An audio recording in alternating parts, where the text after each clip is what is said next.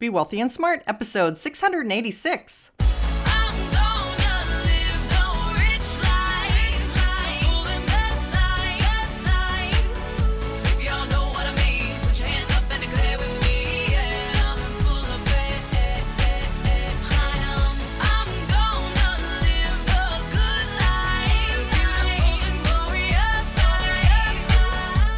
Into a world of wealth and financial freedom without budgets, boredom, or bosses on Be Wealthy and Smart.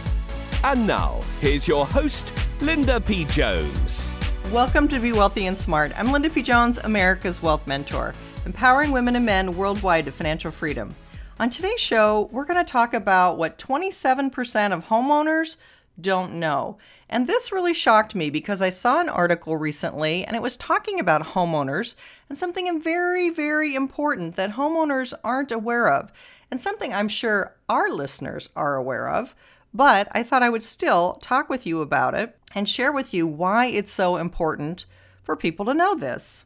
What is it I'm talking about? Well, it's that 27% of homeowners don't know what their interest rate is on their mortgage. And here's what the article said that 27% of US homeowners don't know the interest rate on their current home, according to a new study published by Bankrate. That lack of knowledge may be prompting homeowners to miss out on refinancing their mortgage into a lower rate and saving on monthly costs. And then it goes on to say that mortgages are at three year lows, and there is an amazing opportunity for people to potentially save money if they refinance their loan. It also says about 34% of homeowners between the ages of 29 and 39 say they're unsure what their mortgage rate is. And 23% of homeowners between the ages of 56 and 74 don't know their mortgage rate. And it goes on to give this really good example. It says, a $200,000 mortgage with a 4.7% interest rate could cost a homeowner about $119 a month more in interest than a mortgage with a 4.13% rate. And then it goes on to say that the 30 year fixed rate mortgage averaged 3.47% last week, according to Freddie Mac. That means more than 11 million homeowners could save an average of $268 a month on their averages by refinancing, according to a recent report by Black Knight. And this was republished from Realtor magazine. So it's important for you to know what your rate is because that way you need to compare and see if it makes sense to refinance. And what I really think you should do is call up a mortgage broker and just chat with them about it. See if there's a way to refinance at no fee because you often can do that. Now, that might mean that the interest rate would be a little bit higher, but you wouldn't have any fees to pay, so you'd have nothing out of pocket, which would be great. Or if you want to pay the fee, you might get a little bit lower interest rate. So it's up to you which way you want to do it. But in addition to this, I always recommend that you pay 1 12th extra on your mortgage. That will cut seven to eight years off of your mortgage loan time.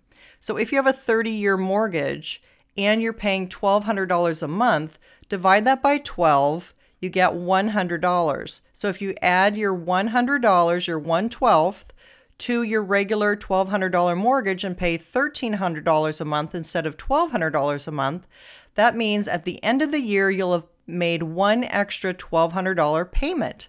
And that one extra payment means it'll cut seven to eight years off of your mortgage time. So you'll pay your 30 year mortgage off in 22 or 23 years, perhaps.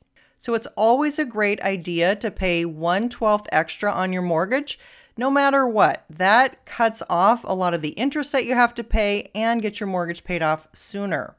And because interest rates are so low, you know that I want you to not be putting tons of money toward paying off your mortgage at these low interest rates. I want you to take that money and put it into your retirement plan instead. If you have an extra $1,000 here or there or $500 here or there, don't put it toward your mortgage, put it toward your retirement. That's where you're going to get the higher compounding rates, and that's where you're going to make a lot more money than if you paid off your mortgage. It's not about paying your mortgage to save money on taxes. That's not the issue. There's an opportunity cost when you're paying too much extra money to pay down your mortgage too fast. You're giving up the opportunity to instead invest in your retirement, compound at higher rates, and get yourself a solid retirement account. Paying off your mortgage is not going to substitute for having a good, solid retirement account. And in the next podcast, I'm going to talk about just that and give you an example of how powerful it is to invest your money in a retirement plan rather than paying off your mortgage early. If you haven't yet subscribed to Be Wealthy and Smart, hit that subscribe button so you're updated as soon as new podcasts are available. And we still have our podcast review contest going where you can win 10 Wealthy Mindset Blueprint audio sets valued at $197. 10 of my Wealth Heiress books will be given away. It was ranked one of the top wealth books of all time by bookauthority.org. And five people will win wealth mentoring sessions with me. All you need to do is leave a podcast review on iTunes if you have an Apple phone. That will get your name in the drawing one time. If you have an Android, please use Stitcher.com. It's S T I T C H E R.com, and that will get your name in the drawing one time. And if you've read the Wealth Heiress book, leave a review on Amazon, and that will get your name in the drawing two times. And winners will be announced in mid March. That's all for today. Until next time, live the good life and be wealthy and smart. Thank you for listening to Be Wealthy and Smart with Linda P. Jones. Share the wealth and tell your family and friends about the show.